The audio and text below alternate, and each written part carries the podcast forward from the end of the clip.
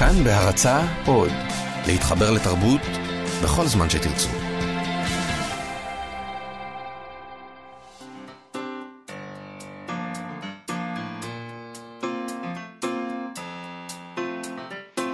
מה שכרוך עם יובל אביבי ומה יעשה לה. שלום, שבוע טוב, תודה שהצטרפתם והצטרפתם אלינו. אנחנו מה שכרוך, מגזין הספרות היומי של כאן תרבות, תוכנית ראשונה לשבוע זה, כי אנחנו כאן מראשון עד רביעי, ב-12. אה, אפשר להקשיב לנו ברדיו וברשת, אבל אתם יכולים ומוזמנים גם להוריד את האפליקציה החדשה והחינמית של כאן, כאן עוד. ייכנסו לחנות האפליקציות, תורידו את כאן אודי ותוכלו להאזין לכל התכנים הכי טובים במקום אחד, באיכות טובה ובשידור חי. תוכלו למצוא שם את כל תוכניות כאן תרבות, הסכתים, מוזיקה, חדשות ועוד. איתנו באולפן ליטל אמירן ואלנה דיונוב, שלום לכן, ומה יעשה לה? שלום גם לך. שלום יובל, אה, אפשר לשלוח אלינו מסרונים, נזכיר, בטלפון 055-966-3992, 055-966-3992. אפשר גם לשלוח אלינו הודעות בעמוד הפייסבוק שלנו, מה שכרוך עם יובל אביבי ומה יעשה לה. היום אנחנו נדבר עם המשורר אלי אליהו על ספר שיריו החדש, איגרת אל הילדים, שיצא עכשיו בעם עובד. נדבר גם עם הקולגות שלנו, שירי לב-ארי וענת שרון בלייס, שמגישות את מהדורת סוף השבוע של מה שכרוך, על הפרויקט המיוחד של כאן לרגל יום העצמא, העצמאות ה-70 של מדינת ישראל, 70 שנים, 70 ספרים. ששירי וענת ערכו, ויש אירועים סביב הדבר הזה, ועוד מעט נשמע מהן מה בדיוק. אבל לפני כל זה עוד לא סיימנו, מתברר, אה, עם נועם פרטום. לא סיימנו וגם לא נסיים. לעולם. מניחה. לעולם. לעולם. לא. מה קרה הפעם? ובכן, ביום רביעי פרסמה נועם פרטום סטטוס בפייסבוק, שבו היא מספרת שהוצאת הקיבוץ המאוחד מתכוונת להוציא, אה, כשיצאו המהדורות הבאות של הספר החדש שלה ביחדנס, הם יוציאו מתוכן את השיר "אכזבתי את", שיצר מהומה קטנה. Uh, מכיוון שהיא מזכירה בו בשם מלא כל מיני דמויות מעולם השירה הישראלי, uh, וחלקן לפחות כנראה לא אהבו את האופן שבו היא מתארת אותן. אנחנו כמובן דיברנו על זה כבר בתוכנית. Uh, גם איתה, גם עם חגית גרוסמן שמוזכרת בשיר ולא חיבבה את העניין הזה, וגם עם עורכת דין שדיברה על הצד המשפטי של העניין. אכן כן. עוררנו כאן את העניינים. נקריא חלק מהסטטוס של נועם פרטום כדי uh, להבין מה בדיוק. וכך היא כותבת: מאז שהספר השני שלי יצא, עבר כולה חודש. וקצת, שכלל השקה מהממת ומרוממת אחת, ומעבר לה לא מעט כאבי לב. עברו על הימים לא קלים. זה התחיל בכעס ובחרם מצד בני משפחה קרובים, בעקבות שיר על ההתאבדות של סבתא שלי. המשיך באלימות גואה על דפי עיתון הארץ, ברשת החברתית ובטוקבקים, באינטרנט, ביקורת קוטלת, ביקורת מהללת, ביקורת עקרונית כביכול על עצם הביקורות, מבלי לקרוא את הספר, והכל על גבי. והסתיים במאבק עם הוצאת הספרים שלי, הקיבוץ המאוחד, בעקבות השיר "אכזבתי את". המאבק הזה עשה אותי חולה, ליטרלית. מדוכאת ונחת רוח, ושבורה ומתוסכלת וכועסת, והיום החלטתי רשמית לוותר למען שלוות נפשי. המהדורה הראשונה של ביחדנס כמעט ואזלה מהמדפים, שזה כשלעצמו דבר משמח, והמהדורה השנייה תכף תודפס, רק ללא השיר "אכזבתי את". כשהספר עוד היה ממש בחיתוליו, הייתה שערורייה סביבו, מאחר שהמשוררת חגית גרוסמן שהוזכרה בו נפגעה מכך. התנצלתי בפני חגית, ממש לא התכוונתי לפגוע בה. ברדיו התקשרו אליי בהתראה אפס, זה אנחנו. כן. Uh, זה נכון, אנחנו לא נתנו לה התראה, אבל זה סתם בגלל שיש אצלנו ברדק. לא, לא הייתה לנו איזה כוונה. בכל אופן, uh, בהתראה אפס, בלי שהייתי מוכנה, והעלו את האפשרות שמדובר בלשון, בלשון הרע. למרות שבעקבות ייעוץ משפטי שקיבלתי לפני ואחרי פרסום הספר, אני יכולה לקבוע ביטחון גמור שהשיר לא מספק אף לא שמינית עילה לתביעת דיבה.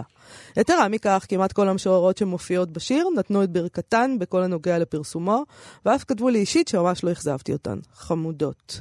גם חגית גרוסמן עצמה הביעה בסופו של דבר את תמיכתה מלאה בחופש היצירה. תודה על זה, חגית. עם זאת, מו"ל ההוצאה מרגיש לא בנוח עם השיר הנ"ל.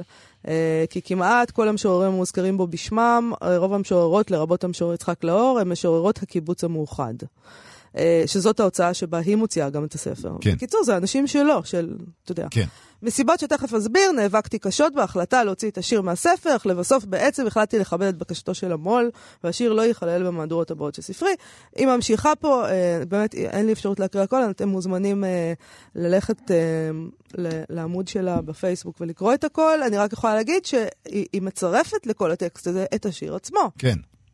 אז יישאר לו הקיום הזה. אה, גם נציין שניסינו אה, להשיג את אה, הוצאת הקיבוץ המאוחד כדי להבין האם הדברים שהיא מתארת בסטטוס הזה הם מדויקים, אבל לא הצלחנו עדיין לקבל את, ה, את הזווית נכון. שלהם. אז אנחנו, אנחנו מסתמכים על זה שזה, שזה התיאור המדויק של הדברים, ואם יהיה... איזושהי, איזושהי תגובה מהקיבוץ המאוחד, אנחנו כמובן אה, נגיד אותה. אפשר עוד להגיד גם שלצד אה, המחלה שכנראה הדבר גרם לה, ועוגמת הנפש וכולי, פרטום גם עושה את המיטב לסחוט את הלימון הזה לכדי לימונדה. אה, ובתור מי שרק רוצה שיקראו את שיריה, היא די מזינה את המכונה של הנוזל הצהבהב הזה, לימונדה. ואני באמת מאחל לספר שלה רק טוב, אה, באמת שיהיה, שימכור עוד ועוד מהדורות, ומבחינה הזאת צריך להגיד לה כל הכבוד על זה שהיא מכרה מהדורה שלמה מספר אה, שירים. אה, מבחינת הטענה המשפטית, אני לא מומחה משפטי. אבל למרבה המזל, כאמור, אנחנו העלינו לשידור גם עורכת דין, עורכת דין ליאת ברגמן רביד, שמתמחה בלשון הרע. היא הייתה פחות נחרצת מפרטום לגבי האפשרות לתביעה על לשון הרע ופגיעה בפרטיות. היא לא אמרה שזה מובהק, אבל זה לא היה כל כך אה, אה, נחרץ לכיוון שפורטו מציעה. אני מניח, לכאורה, שהוצאת ספרים לא הייתה מזדרזת לעשות מהלך כזה, אה, לולי היה איזשהו חשש אה, ולא רק בגלל הרצון, אי הרצון, סליחה, לפגוע במשוררי ההוצאה. אני לא חושבת שמישהו איים בתביעת דיבה, ואני לא חושבת שההוצאה חוששת מדיבה, אה, וגם לא נראה לי שיש שם שום דיבה. אה, נראה לי שפשוט לא נעים להם מהמשוררים שלהם. זה מקרה מוזר, אבל זה מה שעולה מהדברים. זה מה שהופך את העניין, אגב, לממש משונה ונדיר, כי זה לא עניין של...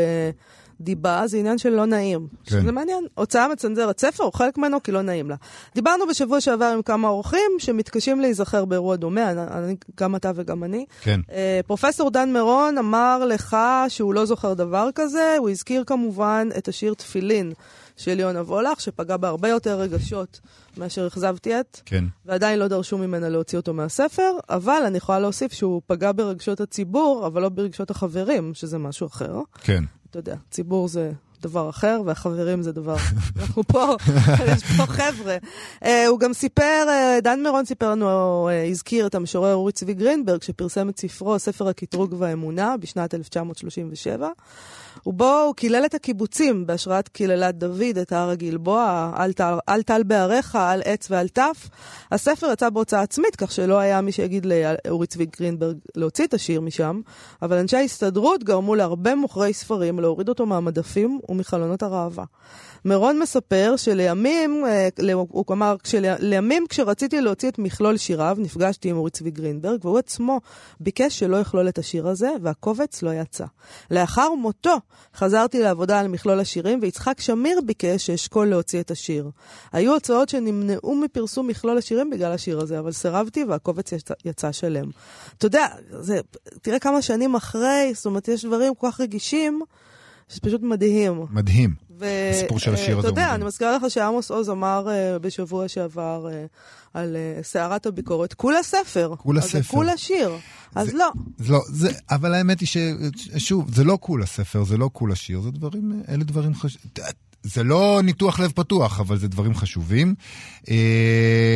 וזה באמת מקרה מאוד... מאוד מאוד נדיר שהוצאה עושה צעד כזה. כשדיברנו על המקרה של פרטום לפני כשבועיים, הזכרנו את הספר של פרופסור רמפוסט, שההוצאה הורידה מהמדפים לאחר שנטען שהוא חושף פרטים אה, מזהים על מישהי שהוא ניהל איתה יחסים. בשנת 2014 התפרסם פסק דין של בית המשפט העליון שאסר לפרסם ספר בשל פגיעה בפרטיות. אה, אלה מקרים נדירים שמנדירים, וכאן, כאמור, במקרה של פרטום לא מדובר, ככל הידוע לנו, לא מדובר על מישהו שדרש מההוצאה משהו, שבאמת העניין יתגלגל לבית המשפט. לפחות לפי התיאור של פרטום, זה ממש יוזמה של ההוצאה. נכון, אני מניחה שחלק מהאנשים שהוזכרו אה, בספר פנו להוצאה ואמרו את דברם, לא ברמה של... אה, לא ברמה של אה, איום בתביעה, אבל כן. הביעו את עלבונם. בכל כן. אופן, כשהתפרסם אה, פסק הדין הזה שדיברת עליו עכשיו, של בית המשפט העליון ב-2014, כתב המשפטן יובל קרניאל בהארץ אה, שפסק הדין האוסר פרסום של רומן ספרותי פרה דמיון הוא סטייה משמעותית מההלכה המקובלת עד היום במשפט הישראלי ובבית המשפט העליון, שהעדיפה במקרים דומים את חופש הביטוי והיצירה של המחבר. פסק הדין מעמיד בסכנה של ממש את חופש היצירה והאומנות של כותבים ויוצרים, ומציב מולם חשש כי אנשים שיזהו את עצמם כנושאי יצירה או כמוזה שלה, או כמי שמופיעים בה בתחפושת זו או אחרת, יצליחו לסכל את פרסום היצירה או לצנזר אותה. מן הסתם, לפי התקדים הזה, אז כנראה ש... אם מישהו היה הולך לבית משפט זה היה קורה ככה. העיתונאית אה, נעמי לויצקי, תחת הכותרת מדוע הסופרים שותקים, שזו תמיד שאלה טובה אגב, אפשר לשים את הכותרת הזאת על הרבה דברים, כן. כתבה אז בהארץ גם על העניין הזה ככה. לראשונה בתולדות המדינה פסל בית המשפט העליון ספר שהוא רומן בדיוני. בעוונותיי קראתי אותו, וכנראה עברתי עבירה ואפשר שיאסרו אותי. לראשונה מאז שהייתי בת 12 והחבאתי מאמי את לוליטה של נבוקוב, מצאתי את עצמי הולכת ברחוב במדינה הדמוקרטית שלי ומחביאה ספר. עוטפת אותו בחוות הדעת הנבונה שהגיש פרופסור אריאל הירשפלד לשופטים, ושלמרבה הצער נדחתה. לא על הספר הזה הגן הירשפלד, אלא על החירות. וחירות זו נסדקה בדיון בדלתיים סגורות. עוד היא מוסיפה שם נעמי לויצקי, אילו בארצות הברית היה חלילה העליון אוסר ספר כלשהו, היו ודאי הסופרים מן השורה הראשונה, יוצרים כטוני מוריסון, תומאס פינצ'ון, סלמן רושדי ופיליפ רוט, נעמדים כאיש אחד על רגליהם האחוריות במחאה. למרבה הצער, אצלנו הסופרים מן השורה הראשונה שותקים כאיש אחד. זה נכון. אולי אף אה, יותר מזה שותקים, הם אלה שהולכים להוצאה ו- ו- ובוכים למו"ל, ואומרים לו, בבקשה, בבקשה, תוציא את השיר. כאילו, זה דבר איך מדהים. עשית לנו את זה? זה דבר מדהים ש... ש... ש... באמת, דבר מדהים שהשיר הזה יוצא ושאף אחד לא אומר כלום. אמ, בתור אלו שחשפו את העניין בתקשורת ובעצם קצת מואשמים בסטטוס הזה על ידי פרטום ש... אה, אה, שגרמו אולי בסופו של דבר לתוצאה הזו העכשווית, אני חושב ששנינו יכולים להסכים שזה דבר די נורא. זה לא מה שאנחנו חושבים שצריך לקרות, מה שפרטום מתארת, שהוצאה תכו- תכופף את ידה של משוררת להוציא שיר מהספר שלה, אה, ועוד בלי שאיש יתלונן באופן רשמי או תבע. אה, ההוצאה והאורחים אמורים להגן על המשוררת שלהם, ולא להפך. כן, זה גם לא דבר שבאמת אפשר לעשות. כלומר, הם, הם אולי יוציאו את השיר מהספר, אבל uh, נועם פרטום, לצד הסטטוס שלה, פרסמה את השיר. נכון. יש היום אינטרנט, מה שלא יפורסם בספר, בגלל שלא הוצאה לא נעים, מפורסם ברשת. אי אפשר היום פשוט למחוק שיר, uh, כי יש עוד, עוד הרבה אמצעי פרסום. Uh, בסופו של דבר, זה, כל המהלך הזה יהפוך את השיר הזה למיתולוגי, לסמל, נראה לי שאולי זה אפילו כבר ככה. וגם עוד זה שאלה יופי. זה איפה היה שיקול דעת הזה כשהספר התפרסם הפעם הראשונה? זאת אומרת, זה לא שזה לא עבר מתחת לידיים שלהם הם- כבר אה, פעם כן, אחת. זאת שאלה טובה.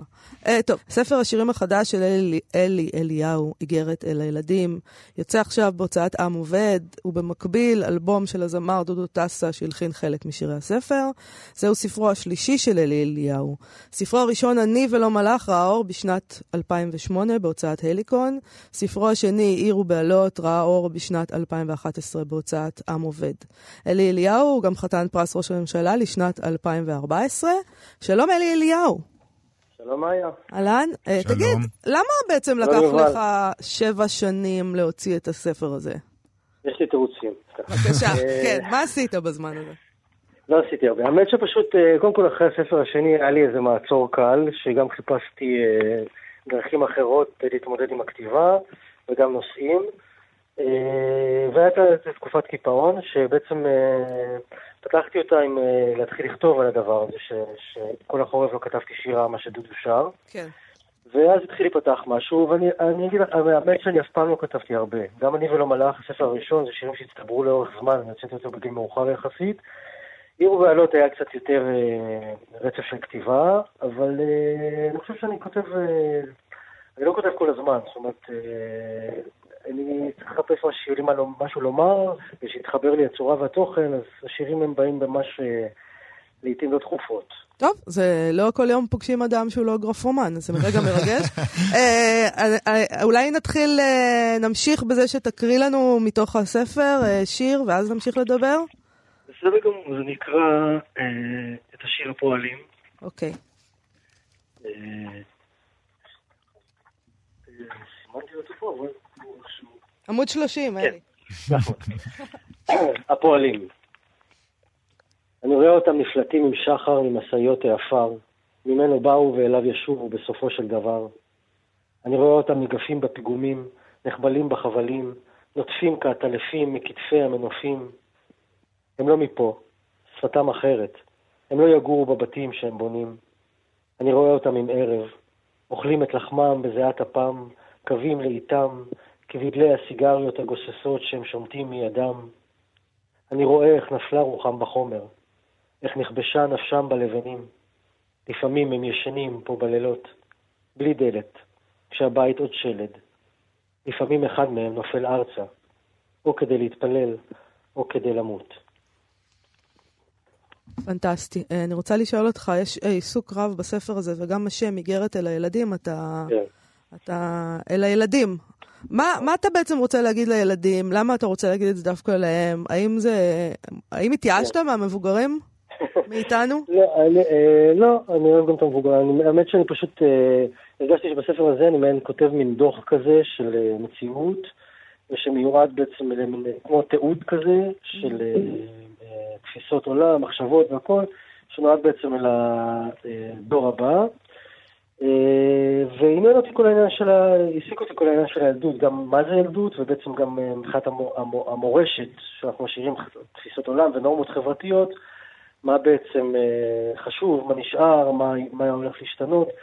וזה בעצם הייתה מין, אה, כמו כתיבת אה, נבואה מן העתיד אל העבר, או משהו מהסוג הזה. אחד- זה, אחרי שיש לי, כשאני כותב ספר, יש לי איזה מין קונספט של אווירה כללית בראש, וזה פשוט היה פעם. אחד השירים שעוסק ב, ב, בילדות, בילדים ובבתי ספר, אלה היו החוקים, הפך להיות ממש ויראלי.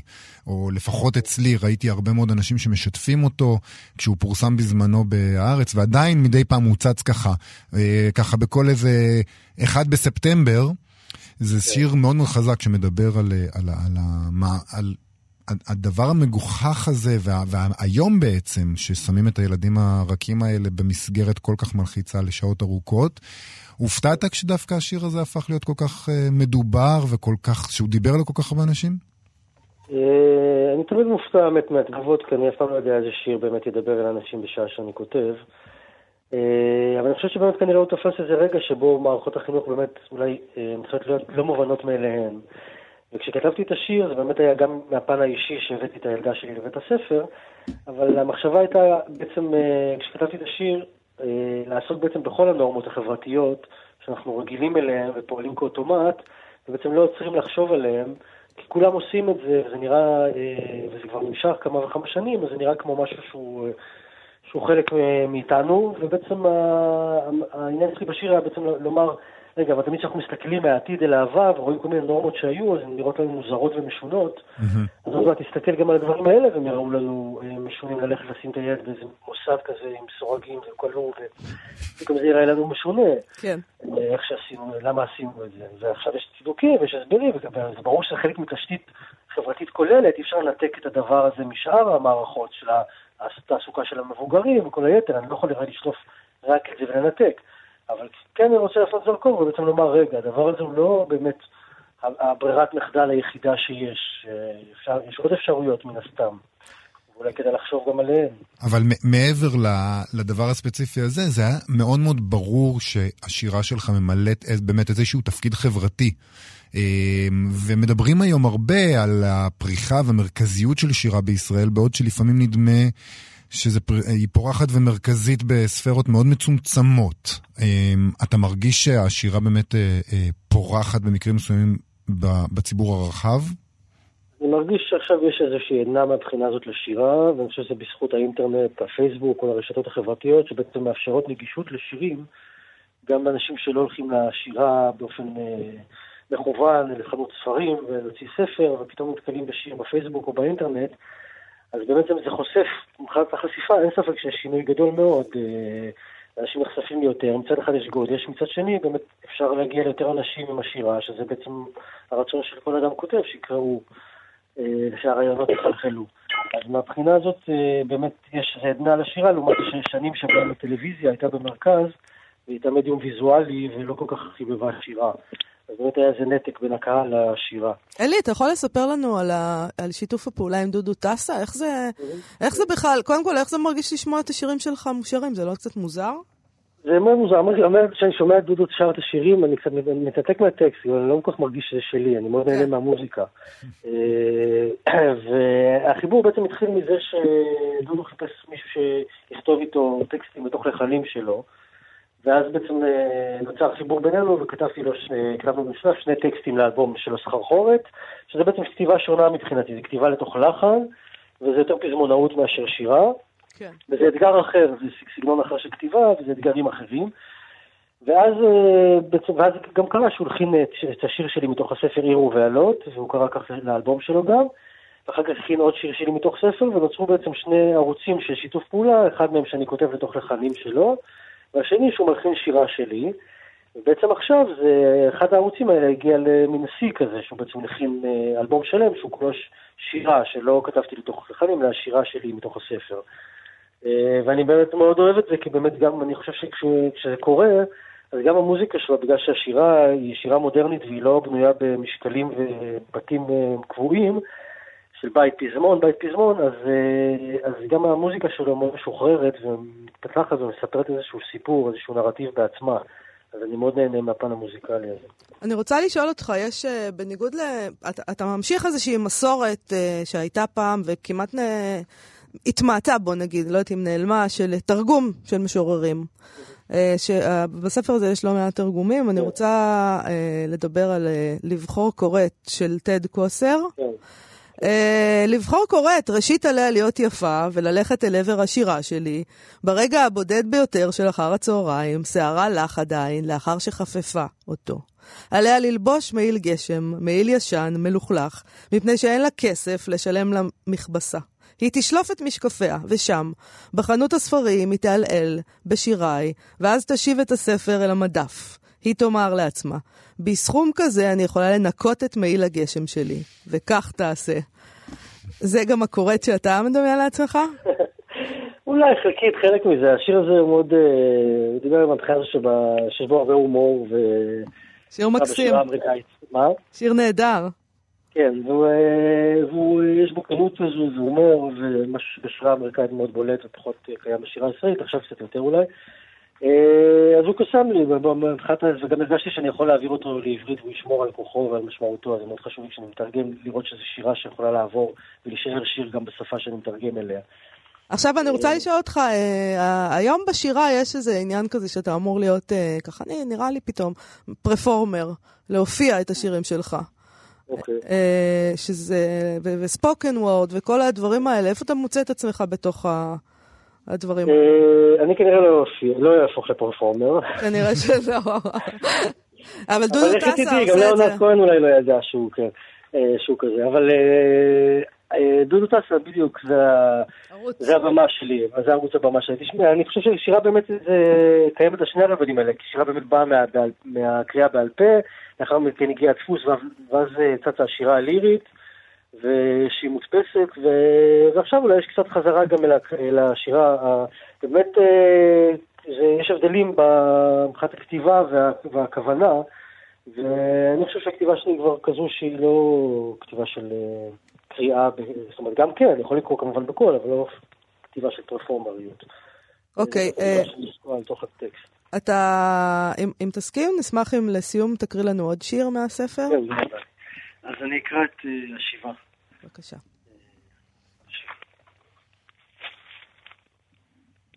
כעת אני יכול לשוב לעיר הזאת. שם שפכו השמיים על ראשי אשפת כוכבים.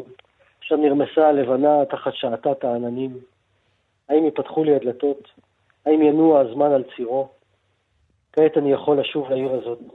פנסים מהססים יאירו את הכביש, וקורי הזיכרונות יימתחו כמלכודת עכביש. רחובות תפלים, אני מאמין בכם. השירים שלי כיסו עליכם כמו אזוב. בתי רפאים, אני מעלה אתכם באוב. מחלונותיכם שלשלתי חבלי מילים לברוח. אנא, בכוח.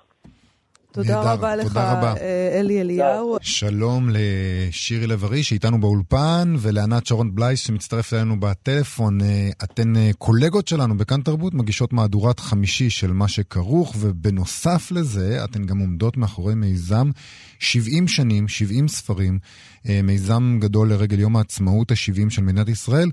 אולי בעצם נתחיל, תסבירו לנו על מה מדובר, מה זה המיזם הזה. שירי. אז אה, פרויקט אה, 70 שנה, 70 ספרים נולד באמת לקראת התאריך הזה של יום העצמאות, וחשבנו להשתמש בו כדי לחזור אחורה ל-1948 ולהסתכל מה נוצר פה בעצם ב-70 שנה האלה, ולקחנו על עצמנו את הסד הבלתי אפשרי הזה של לבחור 70 ספרים, תמיד בחירה של משהו, זה, זה משהו קצת playful, כן? זה משחקי, לבחור. רשימה של 70.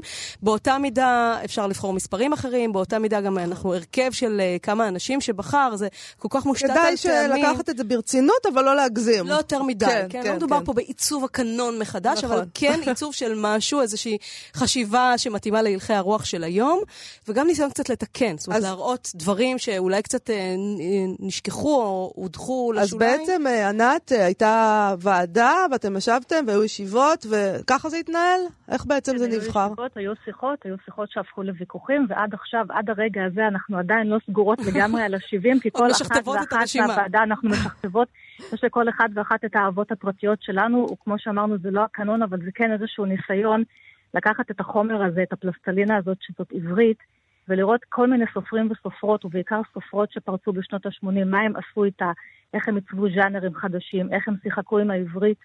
ואפילו בשנות ה-50 וה-60, וזה דבר מאוד מעניין, כי כולם היום אומרים, אני מורד, אני פרובוקטיבי, אפשר לחזור אחורה, אפילו לספר הראשון, למשה שמיר לו הלך בשדות, שפותח את הרשימה שלנו, ולראות שיש לו שני סיומים. פעם אחת אורי מת בפעולה, פעם שנייה הוא כנראה מתאבד.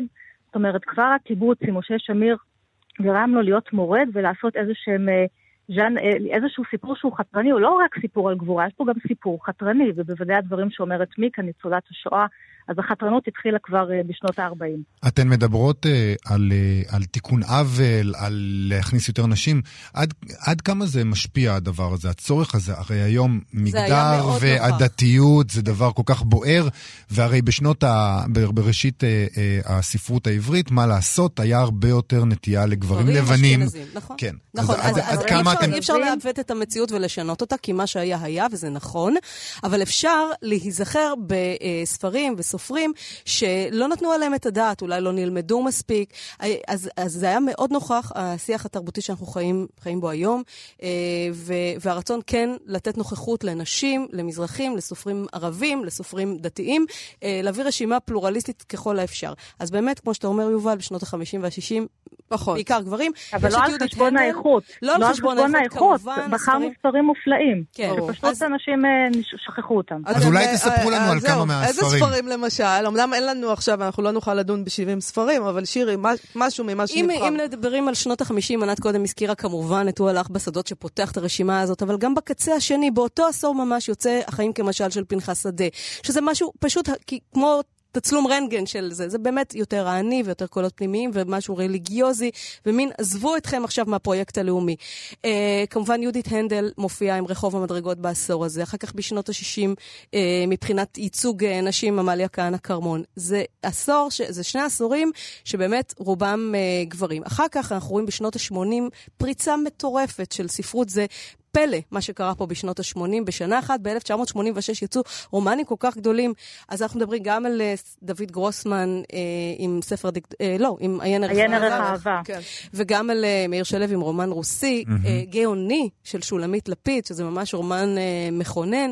אה, בשנות ה-90 באמת היו הרבה יותר של, נשים. אה, של כנז. כנז, כן. בשנות ה-90, אה, וזה ענת תוכל להרחיב, כבר היו קולות חדשים, רונית מטלון, אורלי קסטלבלום, אה, יהודית קציר. הרבה נשים בשנות התשעים. כן, אנחנו לא שכחנו גם כבר סופרים. בשנות ה-80 נכנסו, כן. כן. גם, זה התחיל בשנות ה-80. לא, לא שכחנו סופרים ערבים כותבי עברית, כמו אנטון שמאס, או עושה קשוע, אה, וסופרים באמת אה, מזרחים של ראשית הדרך, היו מעט. אה, מרדכי טביב נכנס לרשימה עם אה, כעשב השדה. אה, המעברה של שמעון בלס, אחר כך בשנות ה-70, אני חושבת, זה יצא. אז- אחד העשורים שנורא מעניין אותי מה, מה עשיתם בהם זה העשור האחרון. נכון. מי, אתם, אתם בוחרות בעצם את עשרת הספרים של העשור אז לא, האחרון. זה, זה היה יותר קשה, כי, כי אין כן, מספיק אנחנו- פרספקטיבה. נכון. לקחנו במקרה הזה, אני חושבת, משהו כמו שישה או שבעה ספרים, כי באמת, כמו ששירי אמרה, אין פרספקטיבה. אה, חלק מהאנשים באמת מאוד צעירים, ולחלקם כבר יש ספרים באמת פורצי דרך.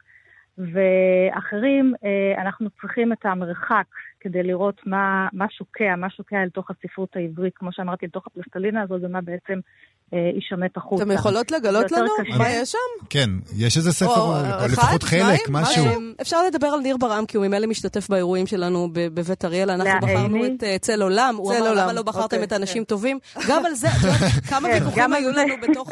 האם- האם יורם קניוק, אה, אדם בן כלב, או חימה מלך ירושלים? האם אתה בוחר נכון. בספר שפרץ איתו הסופר, או בספר הכי משמעותי שלו? זה לא אותו דבר. נכון. מאיה- מאיה שאלות ארד, קשות לאללה, התחילה עם אה, ממש. מקום אחר ועיר זרש, זה רומן מחורז בעצם, זה יבגני יונייגין, כן? כן. אה, מחורז.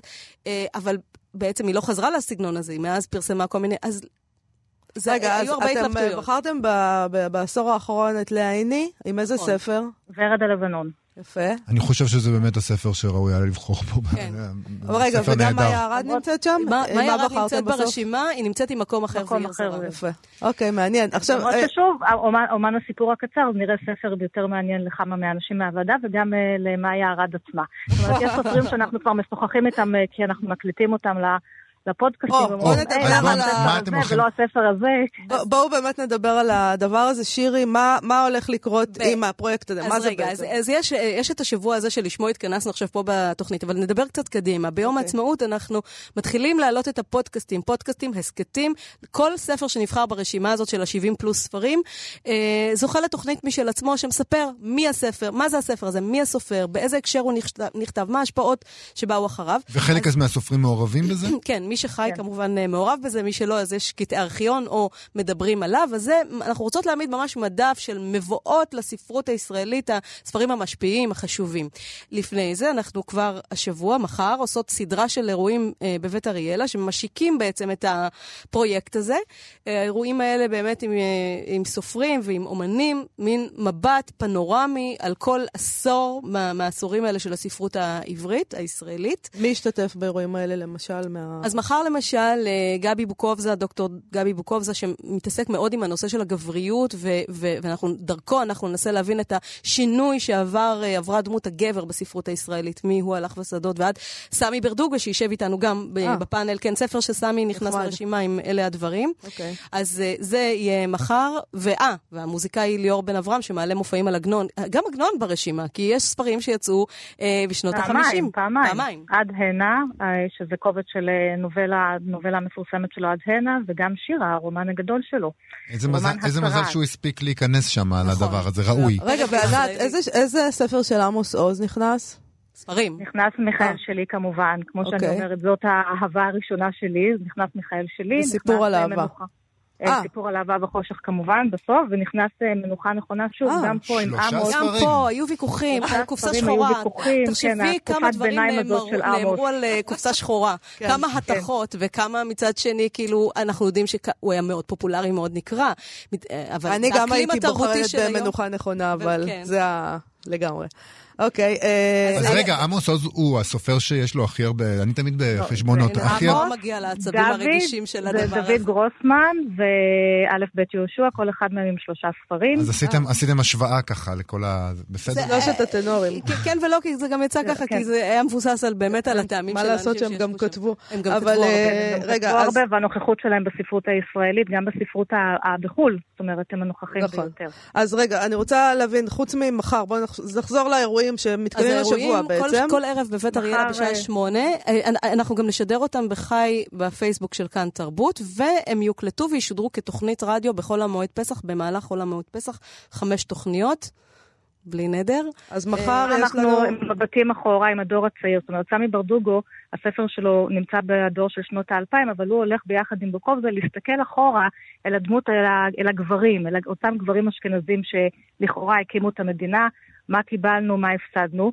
Uh, ביום שני יהיו איתנו בולי, א' ב' יהושע, ניסים קלדרון וערן צור, והם יעשו איתנו טיול בשנות ה-70, גם דרך הספרים של אה, יהושע וגם דרך זיכרון דברים וספרים נוספים שראו אור. כן, זה העשור של ה- השבר אה, כן, הגדול. העשור של, ה- של השבר, יום כיפור והמהפך. כן. ביום אה, רביעי יהיו איתנו אה, אחד על אחד מאיר שלו ודוד גרוסמן, שניהם גם כן עם ספרים שעוסקים, אה, וכל אחד עם הנופים שלו, הרבה גם דבר, דברים ילדותיים שיש בתוך הספרים, שניהם משקפופרים, אמרתי להם לדבר איתכם על המבט הזה דרך המשקפיים, וארי גלסנר ילווה אותם וייתן את משקפופר. המבט גם של אה, עוד משקפופר של אה, התגנבות יחידים, וגם של חנוך לוין. שיש שהוא גם סופר, או, זה ביום גם חמישי. היה משהו שדיברנו עליו נכון, המון, נכון. כן להכניס, לא להכניס. נכון.